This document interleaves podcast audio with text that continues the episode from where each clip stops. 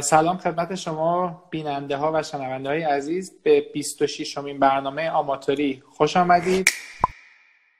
مهمان این برنامه ما آقای باقر بحری هستند و جناب بحری خیلی متشکرم که دعوت پذیرفتیم و در این برنامه حضور پیدا کردیم. سلام، خوشحالم که در واقع زنده باشید. یه سلام علیکم بکنید، یه معرفی کوتاه خودتون رو بکنید لطفاً. آه حداقل بگم که تو این ایامی که الان همه ما تو خونه هستیم و کلی داستانهای خاص داریم، الان همین که یه اینطوری یه لایوی میریم و گپی با هم میزنیم، حداقل ترین امکانش اینه که آدم یه خود سرحال میشه و حالش خوب میشه، حالش بهتر میشه. فکر میکنم که این وضعیت برای همه ما وجود داره. اما در مورد این که بگم که من بگم که در واقع یه گذشته یا یه چیزی رو راجع خودم بگم معمولا سخته، چون حافظه خوبی ندارم و خیلی چیزا رو یادم میره که چی هست. به هر طریق مهمترین چیزی که راجع به من هست اینه که من یه آدمم، یه آدمی مثل همه مردم دنیا که دوست دارم زندگی بکنم، زندگی خوبی داشته باشم و بابت این یه ابزار و وسایل و چیزهایی وجود داره که من تو زندگیم ازش استفاده کردم برای بهتر بودن. از نظر شغلی اگر بخوایم بگیم، خب سابقه طولانی از کار کارگری شروع کردم دارم تا در واقع هیئت مدیره و در واقع صاحب چندین شرکت در ایران و دور اطراف و دنیا و شاید بشه گفت که یه سری خاطرات خیلی خوب دارم با خیلی از دوستان، به خصوص در واقع بچه هایی که تو دورای اوج طلایی ایران به آواژنگ و داستانهای اون. ولی من باید بگم که در واقع من چون کارم رو با برق و الکترونیک شروع کردم و ابتداعا در واقع بیشتر تو زمینه کارهای کنترل و اینها بودم و بعد یواش یواش توی الکترونیک در واقع وارد شدم و از اونجا اومدم توی کامپیوتر، در واقع تو مسیر کامپیوتر. و اولین کار کامپیوتر شرکت رقم پرداز بود، در واقع چندین سال اونجا کار کردم و اصلا اساساً برای اولین بارم تو زندگیم کامپیوتر رو اونجا دیدم و از این مبحث اونجا شروع شد. خاطرات قشنگی هم تو اونجا دارم. بعد در واقع با ما جا برید ما من پیرو صحبت شما اعضای ما، کسایی که الان برنامه رو دنبال می‌کنن بیشتر کارآفرین هستن و بیزینس های کوچک دارن، اکثرشون اسمال بیزینس هستن.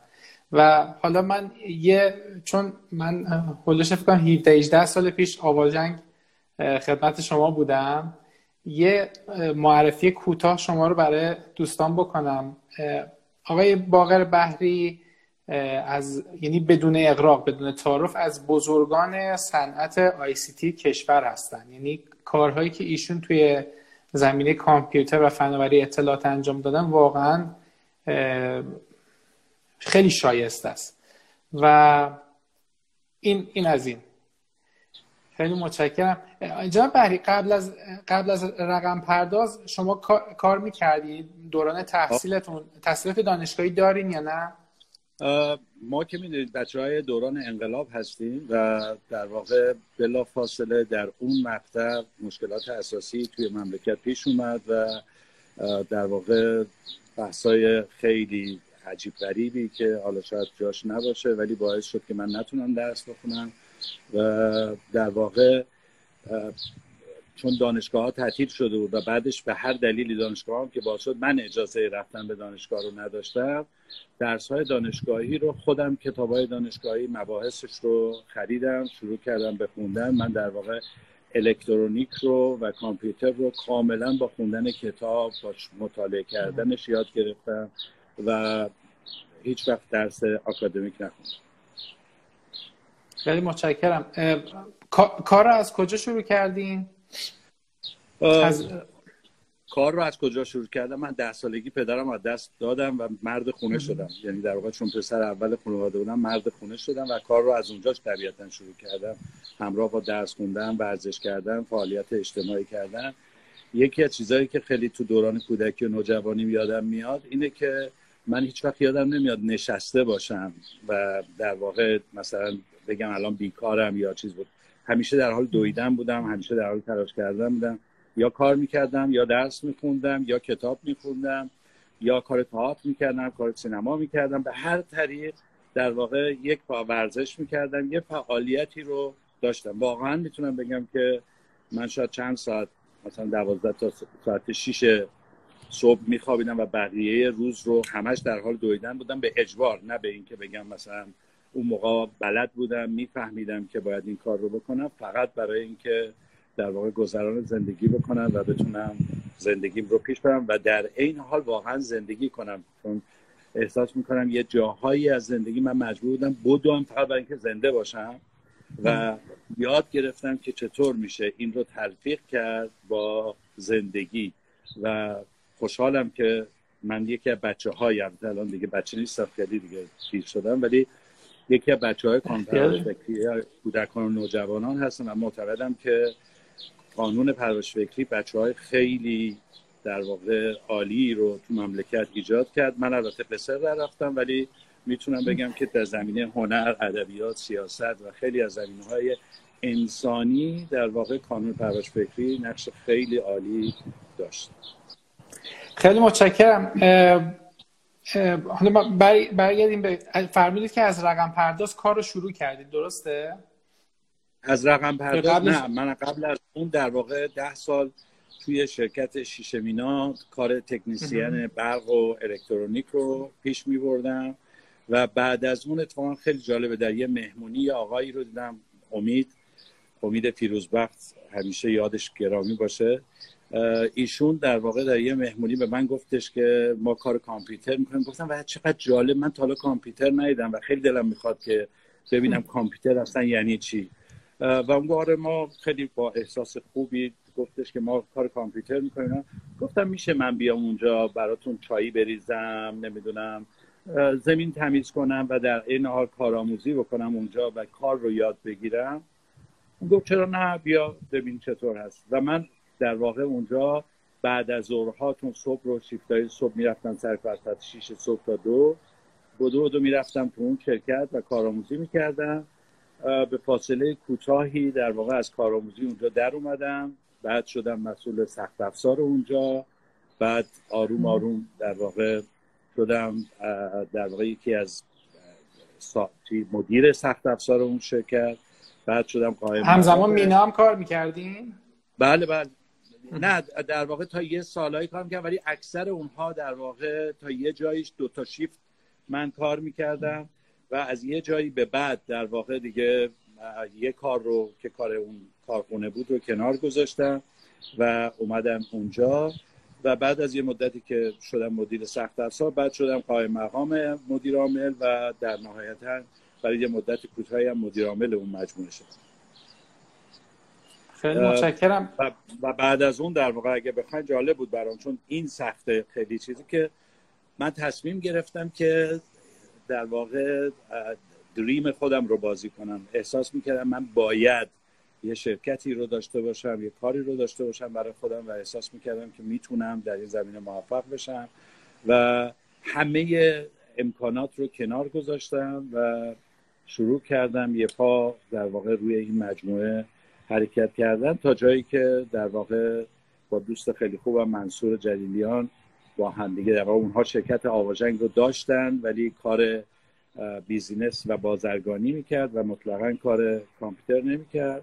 و اتفاقاً تجربه خوبی اگر لازم باشه این رو بگم برای اینه که من اونجا وقتی رفتم و به منصور پیشنهاد کردم که آقا بیا تو کار کامپیوتر بیافتیم، که برو بابا از این پیشنهادها خیلی به من داده میشه، هر روز که من اینجا نشستم به من پیشنهاد میدن و اینا. من گفتم خب به من حرف من گوش کن. گفت نه، من واقعا وقت یه جوری خیلی محترمانه وقت این رو ندارم که به حرف تو گوش کنم.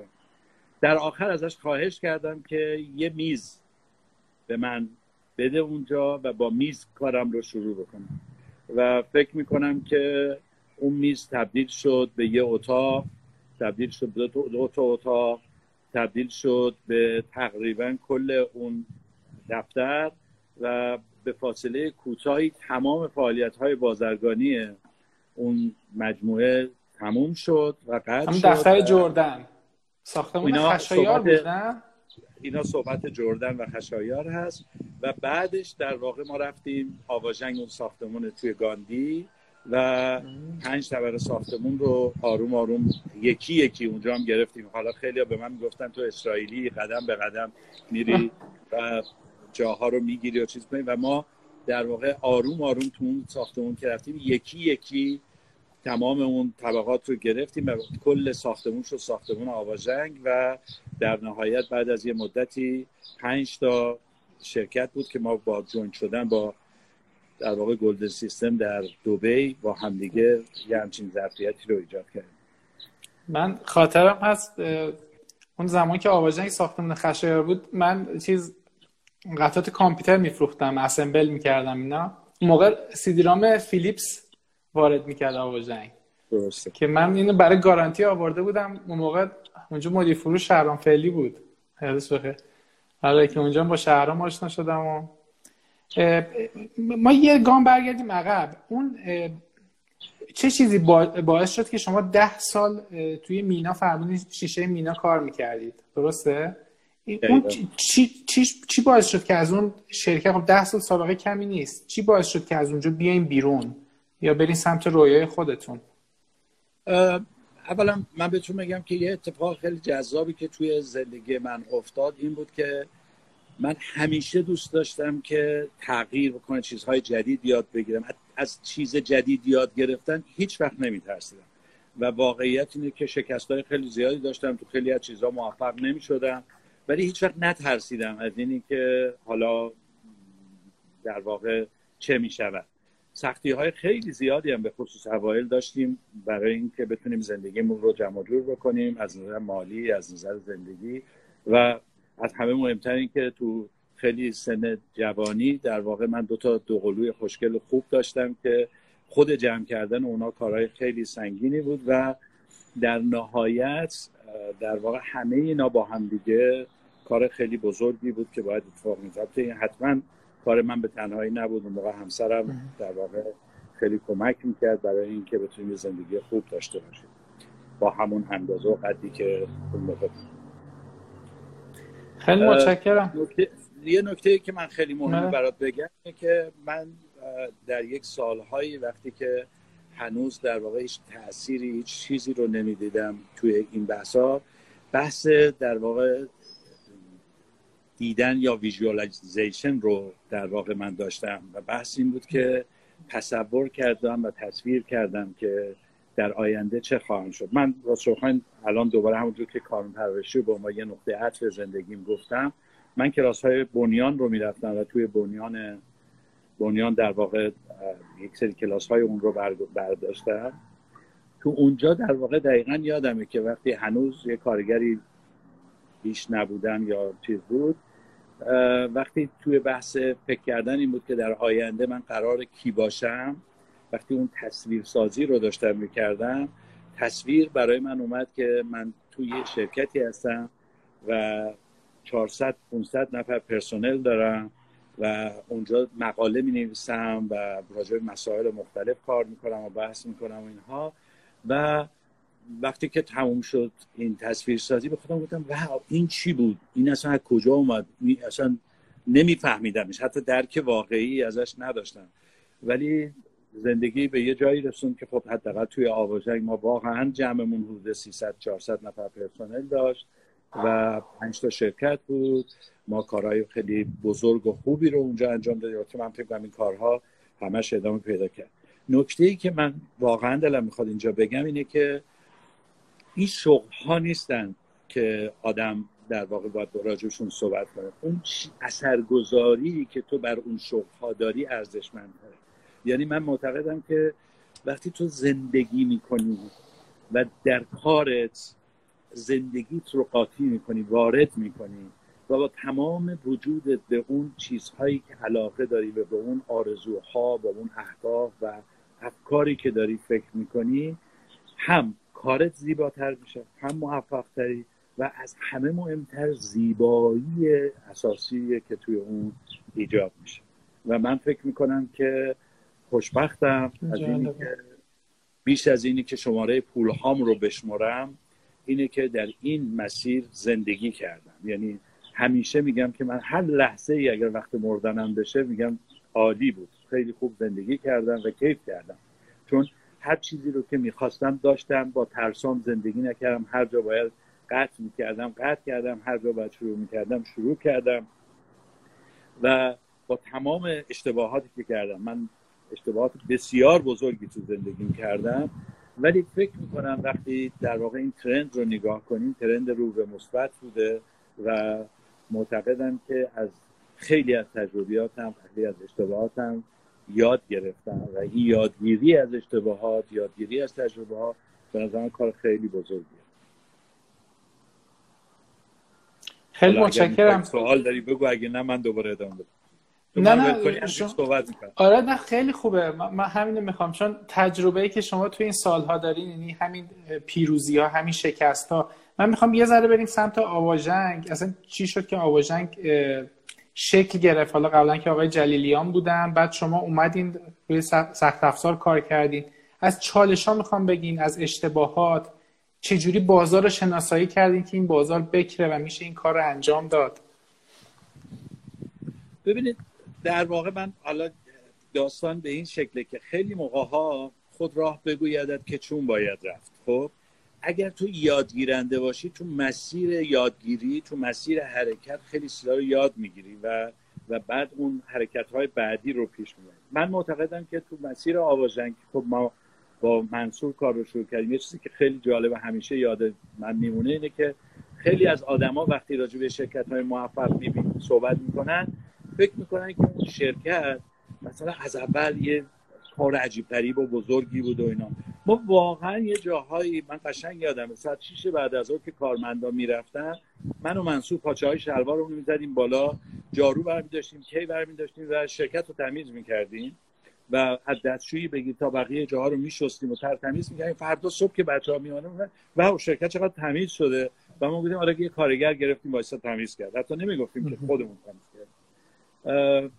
و واقعیت اینه که برای موفق شدن باید آرزوهای قشنگ داشته باشی و بدونی که به کجا میخوای برسی. من معتقدم که تو این مسیر اون آرزوها خیلی کمک بزرگی به ما بودن، و از همه مهمتر همراههای خوب داشتن. یعنی من هیچ وقت تو زندگیم معتقدم که بدون تیم، بدون آدمها، از آبدارچی شرکت بگیر تا دشمنت تا رقیبت، همه اونها در موفقیت تاثیر دارن. همه اونها رو من دوست دارم با تمام دلخوریایی که شاید این بالا پایین شد، ولی واقعیت اینه که همه اونها به من چیز یاد دادن.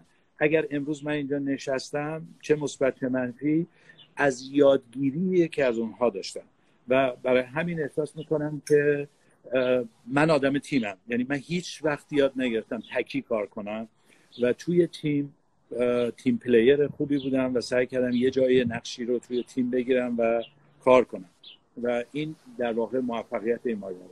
آواژنگ رو اگر بخوای یه خورده بیشتر من توضیح بدم، اینجوریه که ما در واقع به جای اینکه فکر کنیم چه کالایی رو داریم می‌فروشیم، راجع به یک کمیت صحبت کنیم، آروم آروم به کیفیت فکر کردیم. یعنی واقعیت اینه که نگاه کردیم و دیدیم که چه کاری باید کرد تا مردم آواژنگ رو دوست داشته باشن. احساس خودمون در درجه اول و کارمندا آواژنگ رو دوست داشته باشیم و مردم چجوری آواژنگ رو دوست داشته باشن.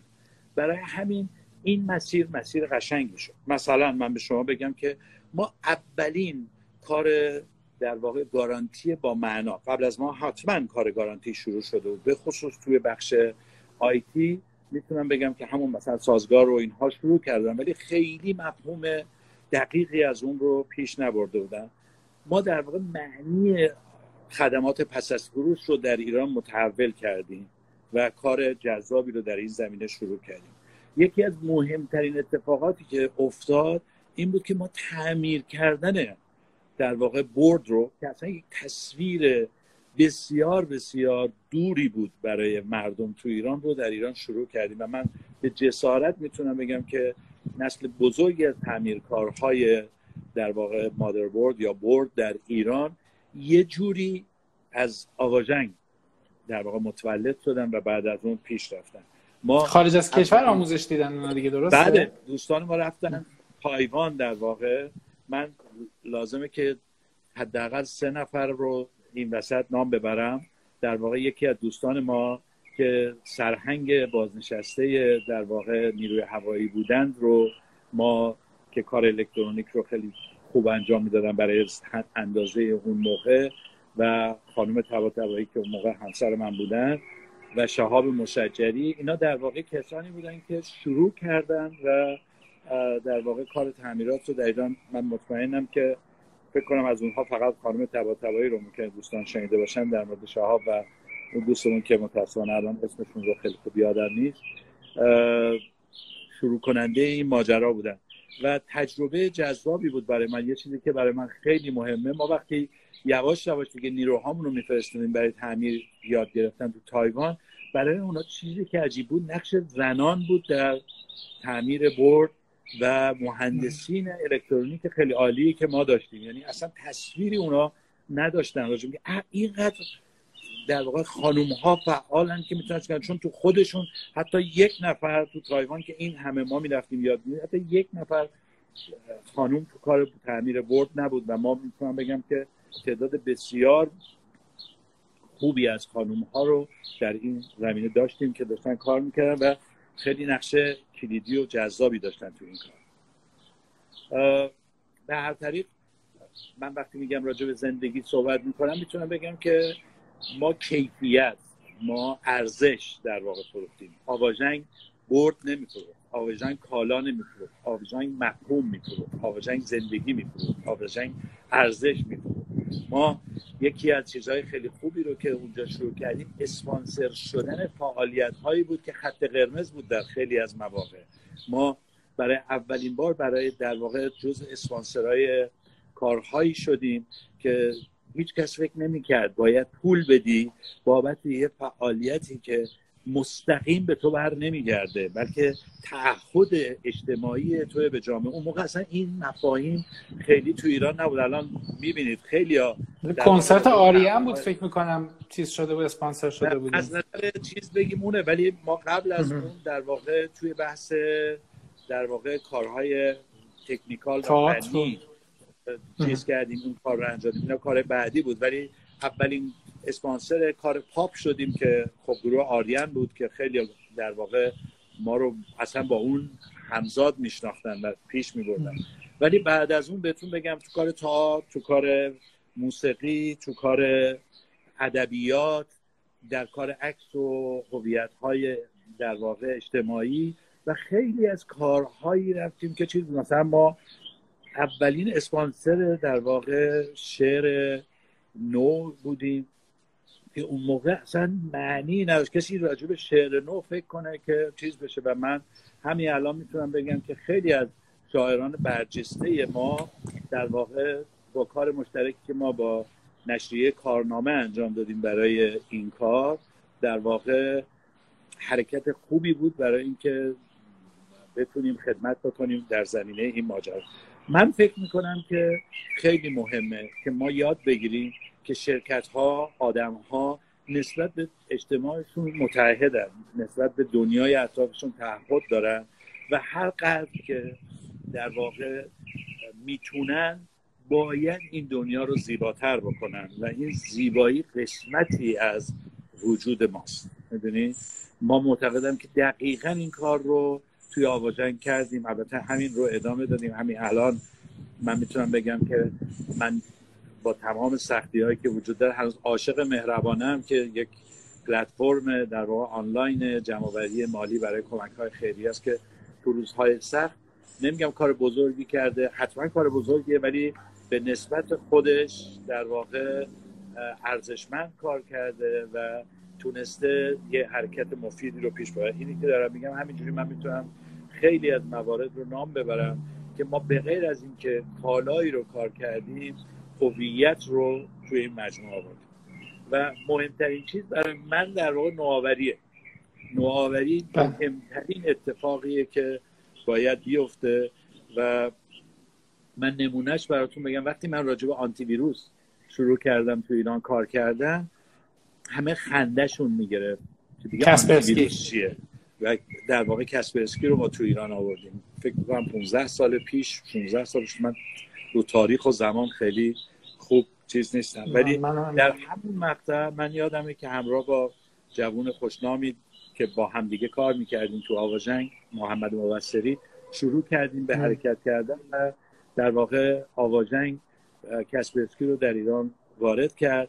و جالبه که تمام شرکای من میگفتن این کار مسخره چیه که مایی که اینقدر داریم پول پارو میکنیم و پول درو میکنیم چرا باید روی کالایی بریم که اصلا هیچ کس هنوز نمیشناستش کیه.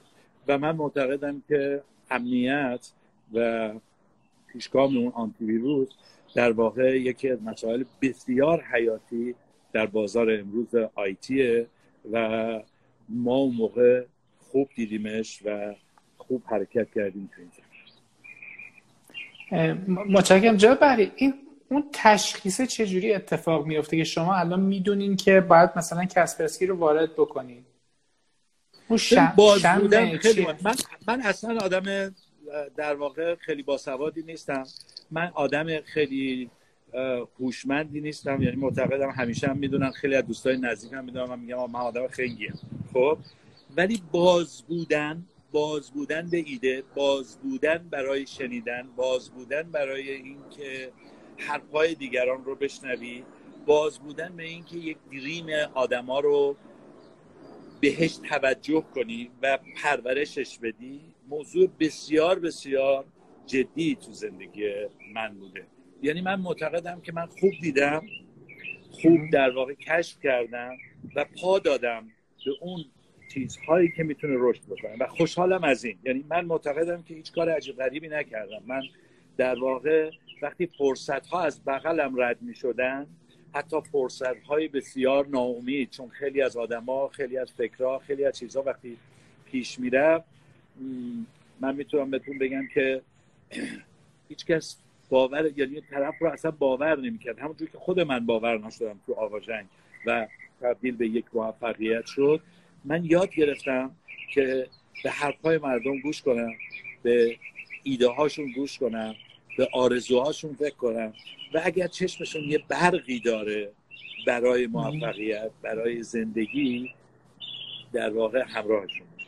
این قشنگترین اتفاقیه که من فکر کنم یاد گرفتم. یاد گرفتم که خوب ببینم، بشنوم و آدم‌های خوب رو معمولاً سعی کنم کنار خودم داشته باشم. من خدا رو شکر می‌کنم که معتقدم با تمام بالا پایینی که تو زندگیم داشتم، دور اطراف من هیچ آدم بدی نبود یا اینقدر اندک بودن که اصلا قابل شمردن نیستن و این زندگی رو برای من قشنگ کرد. خیلی متشکرم. به قول معروف شاهکارهایی که شما انجام دادین، حالا کسپرسکی، قبل کسپرسکی برگردیم، مادربورد های گیگا بایت بوده که اینا رو از طریق گلدن سیستم انجام میدادین، کارش رو وارد میکردین. اون هم یعنی پیدا کردن مارکت برای این مادربورد هم از همین ساختاری که مثلا گوش میدادی مردم چی میخوان انجام شده یا نه مثلا اینا بازار رو مطالعه میکردید، چه کاری انجام میدادید که این باعث شد که این مادربورد فروش فوق‌العاده‌ای داشته باشه؟ باز من برمیگردم به آپشن قبلی. من تو کانون پرورش فکری به فکر کردن، تحلیل کردن، کتاب خوندن و در واقع یاد گرفتن خیلی در واقع کمک بزرگی برای من در دوران کودکی و من میتونم بگم که در ادامهش من یاد گرفتم که یاد گیرنده باشم. ما واقعا حداقل خود من هیچ وقت تجربه فروش نداشتم و خیلی کار اینجوری نکرده بودم، ولی واقعیتی که من و منصور جلیلیان، خب از اون ور آقای شریفی و حتی مسعود جلیلیان در کارهای بازرگانی خارجی، چون من معتقدم مسعود جلیلیان در اون مقطع کارهای بزرگی برای پیوستن ما با گیگا بایت کرد و حتی گلدن سیستم و مجموعه ما تو بحث خارجیش مدیون کارای مسعود هست، ولی در تمامی این ابعاد من باید بگم که منصور جلیلیان شنبه خیلی عالی در بازرگانی داشت، طبیعیه، و خوبیش این بود که وقتی من میخواستم کارهای جدید رو یاد بگیرم، با اینکه منصور خیلی بسته و معین کار میکرد، این هزار رو به من میداد که وقتی من یک فکر نوعی دارم رو بتونیم با هم پیش ببریم. یعنی مخالفت‌های ما در زمینه اینکه این کار موفق میشه یا نمیشه تو محیط در بسته اتاقمون بود. از اونجا که می آمدیم بیرون، در واقع هر جفتمون تلاش میکردیم، من میگم هر جفتمون کلمه درست نیست، کل تیم در واقع تلاش میکردیم برای موفقیت و پیش بردن. شما از شهرام هم یاد بردیم، من فقط بگم که شهرام خیلی اولین کارمند ما در واقع به طور رسمی توی این ماجرا بود و در واقع یه پسر دانشجوی روانشناسی جوانی بود که با ما بزرگ شد و من فکر میکنم که تجربیات بسیار بزرگی رو هم کسب کرد، هم واقعا در یه مقاطع معینی به خصوص اوایل جوانیش جون گذاشت برای چیز. من من من به طور صادقانه بهتون بگم که اگر اسم بچه‌هایی یادم بیاد حتما میگم، ولی معتقدم تیم کار کرد. آواژنگ آواژنگ نمیتوانست باشد الا تیم. و باز حتی میگم آواژنگ و کارمنداش، میگم اون دوره شرکت‌هایی بودن که دلشون میخواست موفق شن، شرکت‌هایی بود که دلشون میخواست که در واقع کار جدید بکنن.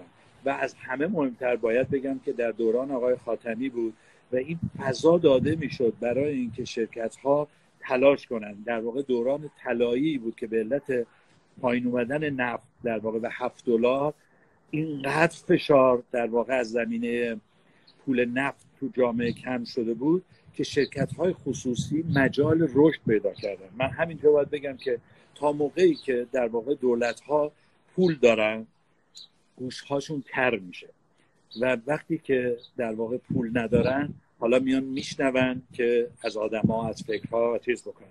و متاسفانه در مقاطع زیادی در جامعه ما، به این در کشور ما، به علت اینکه پول وجود داره، خیلی موقع حاکما رو ما نشنیدن. من همون موقع وقتی یک مشاوری از طرف آقای خاتمی اومد گفت آقا ما چه کمکی میتونیم بکنیم به شما، گفتم فقط بزرگترین کمکی که شما به شرکت ها میتونید یه چیزه و دست از سرشون بردارید، اجازه بدید خودشون کار کنن، خودشون فکرها رو پیش ببرن. من واقعا معتقدم که هر جا دولت برای رگولاتوری یا کنترل اومد، معمولاً موفقیت شرکت ها رو نابود کرد. و شما بهتون بگم امثال شرکت آواژنگ و خیلی از شرکت ها دوره رکودشون و نابودیشون یا در واقع کوچک شدنشون از جایی شروع شد که شرکت های دولتی نقش شرکت های خصوصی اومدن بازی کردن و در واقع به علت اینکه ابزار حاکمیتی داشتن، مثل ندادن مالیات، مثل خیلی از بحث های دیگه، رانت های اطلاعاتی و خیلی چیزهای دیگه که حالا شاید لازم نباشه اینجا بگم همه بلدنش، در واقع رقیب شرکت‌های خصوصی شدن و شرکت‌های خصوصی رو بسیار کوچیک کردن و ضعیف. خیلی بفهم بفهم خشمه من من من اشکال هم اینه که میگم اگه ولم کنی همینجوری چیز میکنم، برای همین هر جا اختیاره. الان اون موقع که اون موقع فرمودید مثلا زمان رشد خوب بوده، الان چطور؟ الان کسایی که حالا کسب و کاری دارن میخوان توسعه بدن یا میخوان کسب و کاری شروع بکنن، اصلا این زمان یا این شرایط تأثیر میذاره رو کارشون یا نه، یا چه کاری باید انجام بدن؟ ببین من معتقدم که دوران رکود یه دورانیه که بیشتر از اینه که تو دست و پا بزنی برای اینکه غرق نشی، باید آروم بگیری و در واقع به ثبات خودت فکر کنی و به آینده.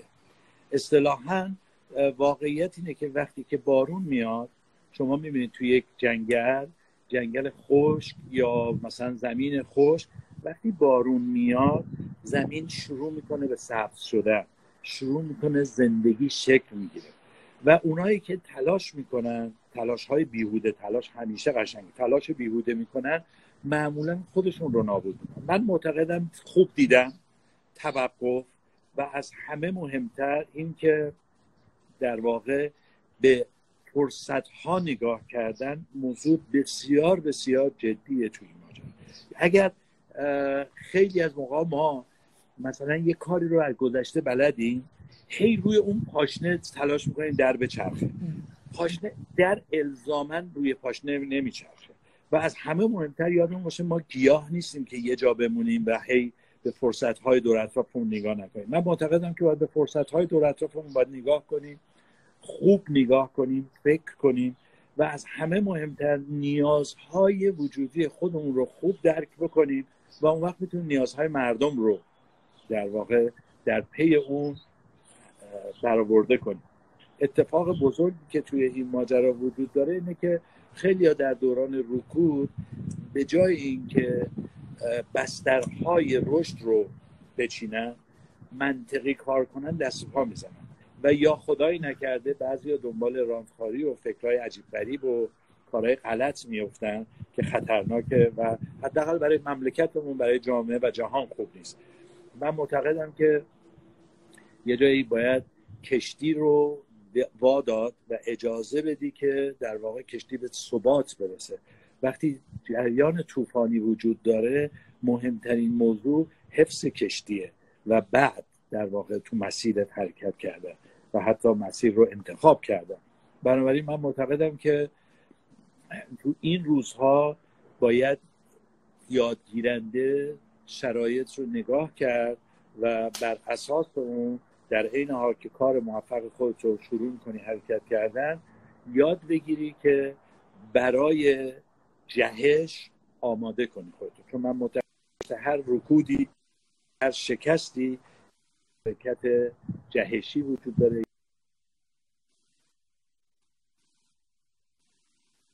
الا اینکه چه گوشات رو در واقع باز بکنی و حسات رو به کار بندازی برای دیدن شرایط.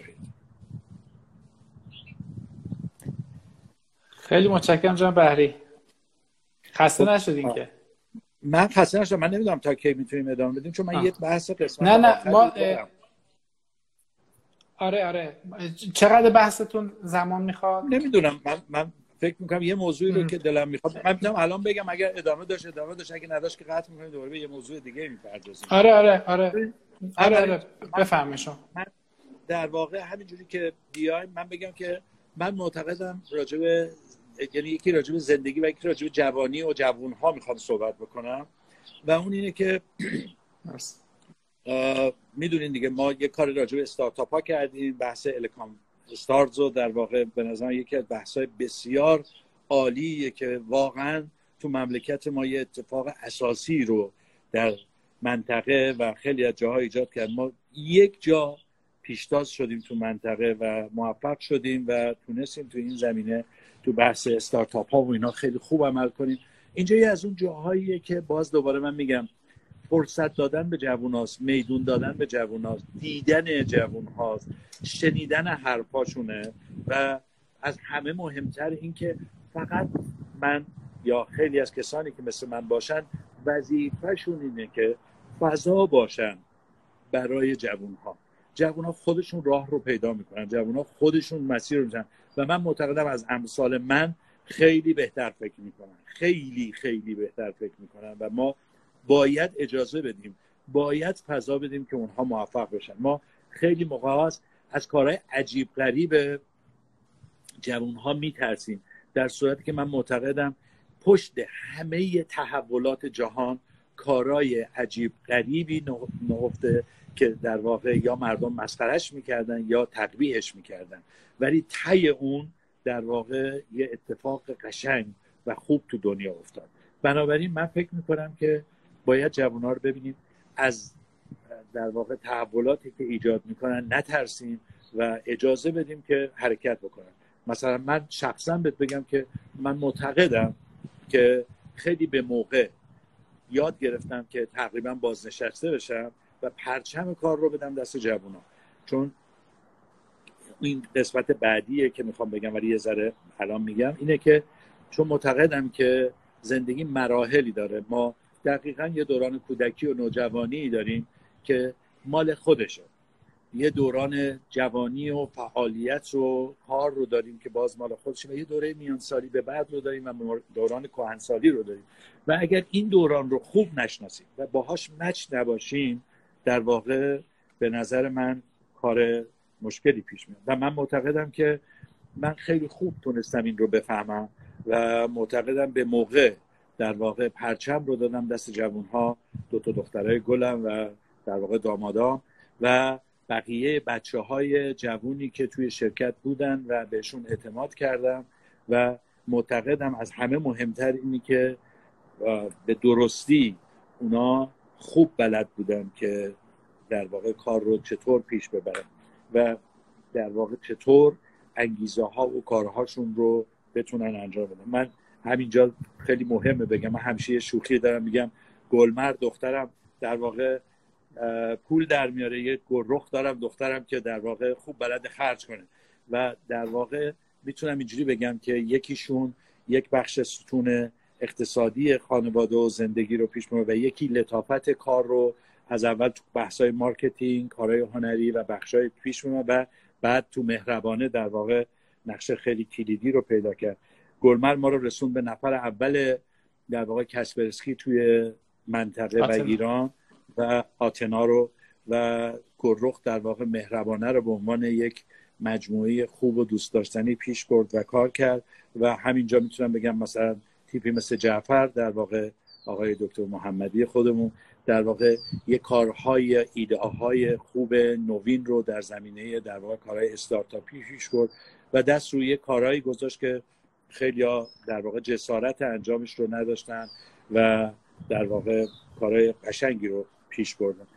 من در مجموع معتقدم که زندگی ارزش این حرکت رو داره و زندگی حرکت میکنه و واقعا تک تک آدم هایی که تو زندگی من بودن و کار کردن آدمایی بودن که به من درس یاد دادن. من تمام آدم ها از دوستان بگیر تا خانواده به من یاد دادن و من مدیونشونم. من حتما براشون احترام قائلم و جورشون سر تقدیر میکنم، چون اگر اونا نبودن من نبودم، من همچین آدمی نبودم. نکته دیگه که میخوام بگم، یعنی این رو بگیم که یاد بگیرن آدمای سن بالاتر زودتر خودشون رو بازنشسته کنن و نقش مشورتی و مدیری مج... در واقع راهنمایی کننده رو بگیرن و اجازه بدن جوانها انرژی انرژیک‌ترن و بتونن اونها کار رو پیش ببرن و بهشون اعتماد بکنن. این اولین چیزیه که میگم به جوانها، میگم که اون کاری رو انجام بدید که دوست دارید، پول خودش میاد. یه بخش بزرگی از اشتباه آدم ها اینه که اسیر پول در آوردن میشن، اسیر خرج زندگی میشن و یادشون میره که ما در زندگی وظیفمون زندگی کردنه، نه زنده بودن. ما قرار نیست از صبح تا شب بدویم دو میلیون، سه میلیون، چهار میلیون یا میلیارد در بیاریم فقط برای اینکه پول در بیاریم. ما همه اونها در خدمت زندگی باید باشن و ما باید یاد بگیریم زندگی کنیم. بنابراین بهترین قسمت کار اینه که آدم‌ها یاد بگیرن زندگی کردن رو. اگر ما زندگی کردن رو بلد باشیم، اگر یاد بگیریم اون چیزهایی رو که داریم دوست داشته باشیم و یا اون چیزهایی که دوست داریم به دست بیاریم، معتقدم که آروم آروم زندگیشون قشنگ میشه و حتما موفق میشن، حتما حتی در زمینه پولداری یا هر چیز دیگه‌ای به نتیجه خوب میرسن. من فقط اصرار دارم چون به سن از میانسالی و رد کردم و در نزدیک دارم میرسم به کهنسالی و اون طرفا، یک در واقع چی میگن نصیحت دارم و اون اینه که هر دوره زندگیتون رو همون دوره رو زندگی کنید. خیلی از آدم مثلا من کودکی نکردم، به علت مرگ پدرم کودکی نکردم، قرار نیست تا آخر عمر حسرت کودکی رو داشته باشم و کودکی کنم. من اگر نوجوانی نکردم وظیفه ندارم در نوجوانی گیر کنم. باید یاد بگیرم یه جایی از گذشتم رو که خوب زندگی نکردم ببخشمش، فراموشش کنم و دوران جدید رو زندگی بکنم. اگر این کار رو خوب بلد باشیم عقب نمیافتیم از زندگی و زندگی میکنیم. برای همین من پیشنهاد شخصی اینه که یاد بگیریم زندگی بکنیم و زندگی کردن رو دوست داشته باشیم. از تجربیاتمون، از شکستامون در واقع درس بگیریم و خیلی از موقع‌ها قسمت‌های قشنگ زندگی گذشتمون رو که از دست دادیم به عنوان شکست یا بدبختی یا برگشت درگردیم به گذشته فکر کنیم، رفتار نکنیم، جلومون رو ببینیم. اونها قسمت‌های قشنگ زندگی هستن که ما رو ساختن، قرار نیست توشون گیر کنیم، قراره که بریم به جلو و زندگی کردن رو یاد بگیریم. اگر این کار رو یاد بگیریم، من فکر میکنم کار بزرگی کردیم. زندگی حق ماست.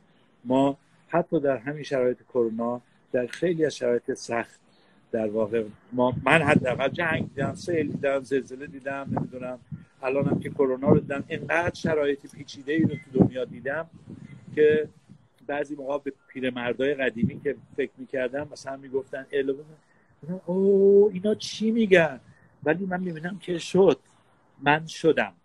و جالبیش اینجاست که یاد یه داستانی در کودکی میفتم که من اون رو کارگردانی کردم در بچگی. نوشته ای از آقای بیزایی بود، یه داستان کودکان بود که آقای بیزایی نوشته بود، حقیقت و مرد دانا. لازم اینجا بگمش خیلی کوتاه.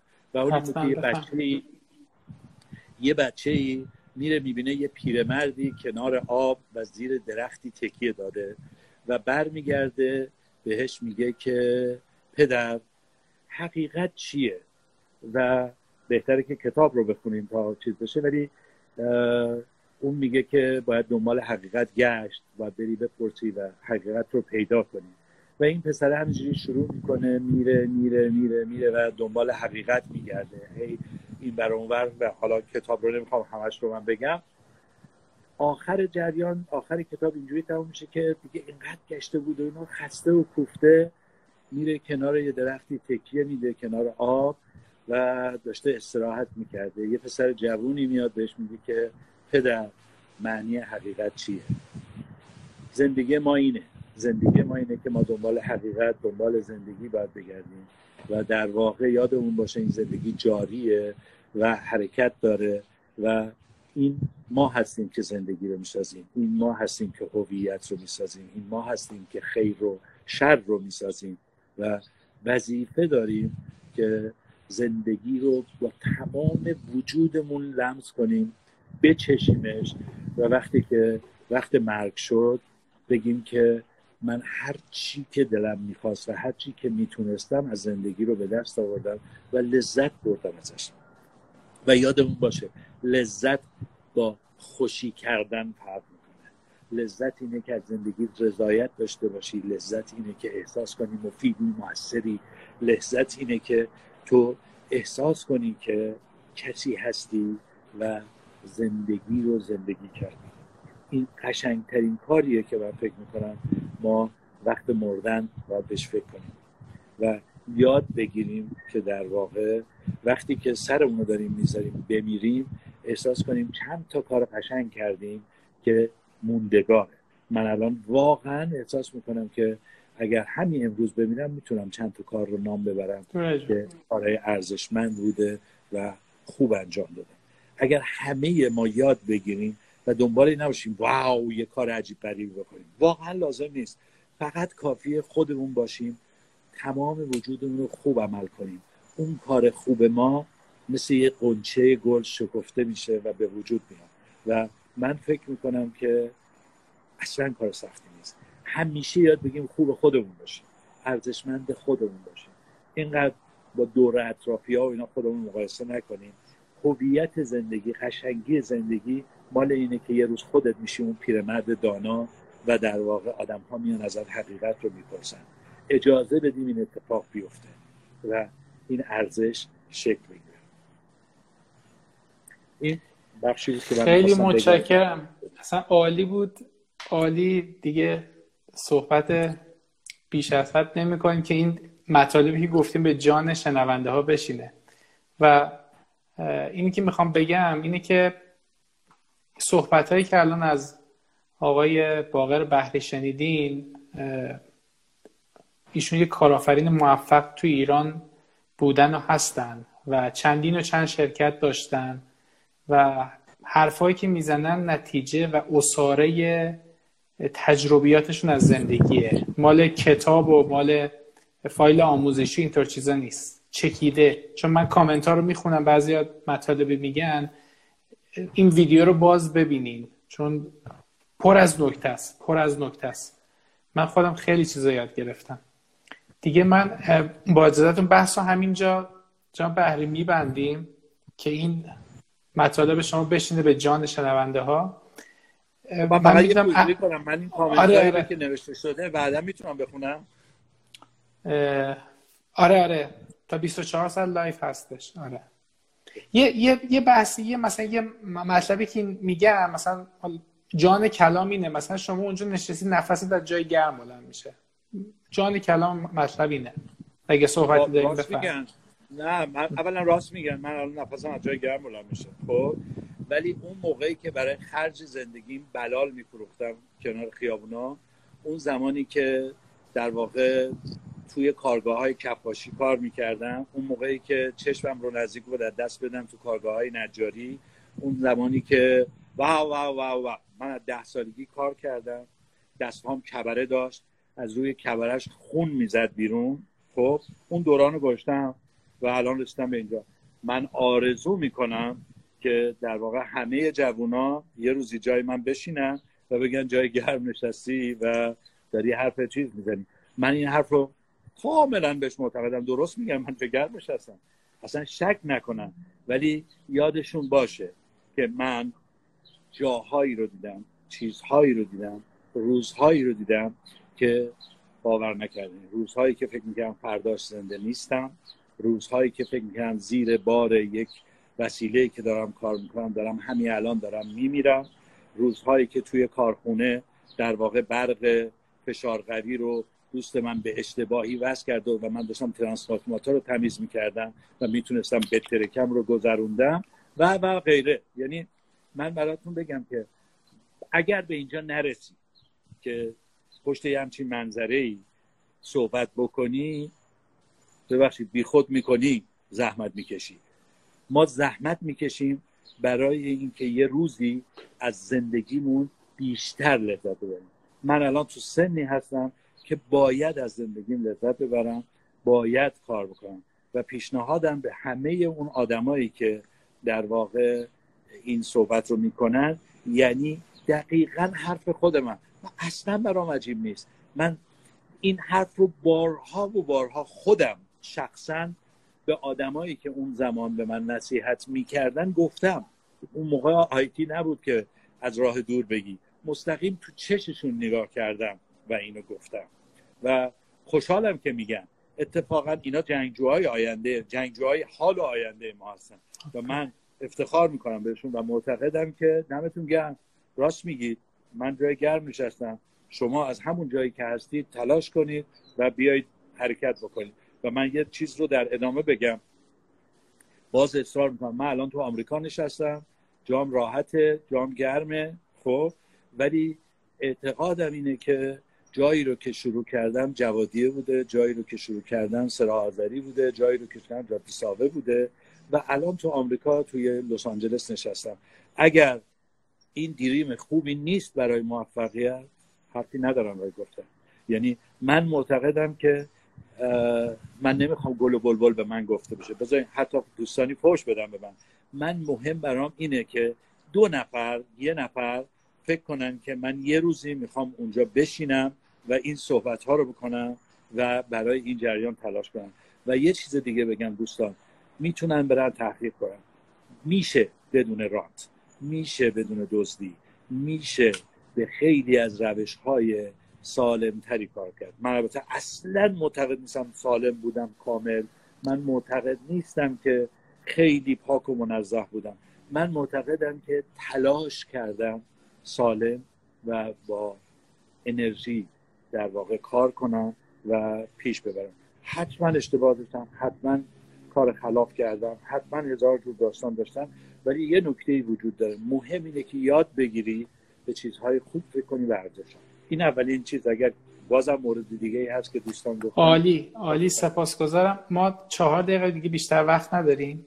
جناب پری، میدونم که اهل ادب و هنرم هستین، این اندازه دو سه دقیقه آخر رو اگه بیت شعری از خودتون داری یا هر شعری که دوست دارین بگین. من من بهت بگم که یکی از چیزهای بامزه‌ای که وجود داره، من حتی یه دونه از شعرامو حفظ نیستم حفظ نیستم در واقع همیشه جذابیتش در این بوده که خیلی موقعا مثلا در طول زندگی اینجوری بوده که مثلا یه شعر خوندن گفتم واو این شعر چقدر قشنگه، و بعد با مزهش این بوده که در واقع چیز کردن گفتن این شعر خودته، و اگه مرد اگه شب گذشته مثلا متوجه نشدم چیه. من یه کتاب کوچولو فکر کنم الان تلاش کردن دوستان از پشت آوردن، این کتابی بود که تو روزهای آخری که از ایران می اومدم بیرون چاپ کردن و در واقع دل نوشته های من توی این مجموعه و کار قشنگه. حالا من نمیدونم ما که دو, دو دقیقه بیشتر وقت نمی‌ذاریم جناب بحری، چون لایف قطع میشه دیگه نمیشه سیوش کرد. یکی از دوستانم خب قول گرفتن که باز با جناب بحری لایف بذاریم، از تجربه‌هاشون استفاده کنیم. امیدوارم. من یکی همینجوری الان مثل پال باز کردم، اینه که میگه آه. چشمهایت را به من قرض بده، رویاهایم را به تو میسپارم، لبهایت را به من بده، ترانه‌هایم را با تو آواز میکنم، قلبت را به من بده، آرزوهایم را به باد میدهم. نه نه نگاهم کن، فقط نگاهم کن، همین برای افسانه‌ام کافی است. این یکی از چیزای کوچولویی بود که تمام جوری باز کردم، ولی یادم من مطلقاً هیچ کدوم از شعرام حفظ نیستم.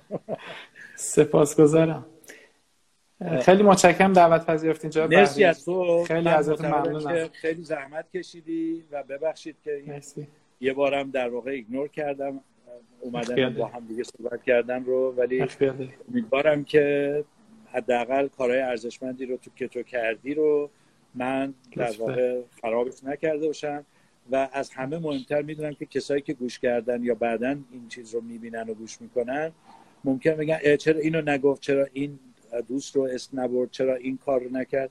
من معتقدم که خیلی داستان زیادی هست و اگر من رو به عنوان یک کسی پیرمرد قصه‌گو بپذیرن میتونم بارها و بارها قصه های مختلف پیرچی بگم، ولی همونجوری که گفتم خیلی از دوستای نزدیک من دارم، من حافظه خوبی ندارم و همیشه یاد گرفتم فکر کنم و تحلیل کنم، اصلا حافظه ندارم. بنابراین مرسی. ما, ما جناب بحری اگه میشه خداحافظی کنیم چون ممکن لایو اون بپره. خداحافظ، خیلی ممنون. خداحافظ، مرسی وقت گذاشتید. قربون شما، قربون شما. زنده باشید. خداحافظ.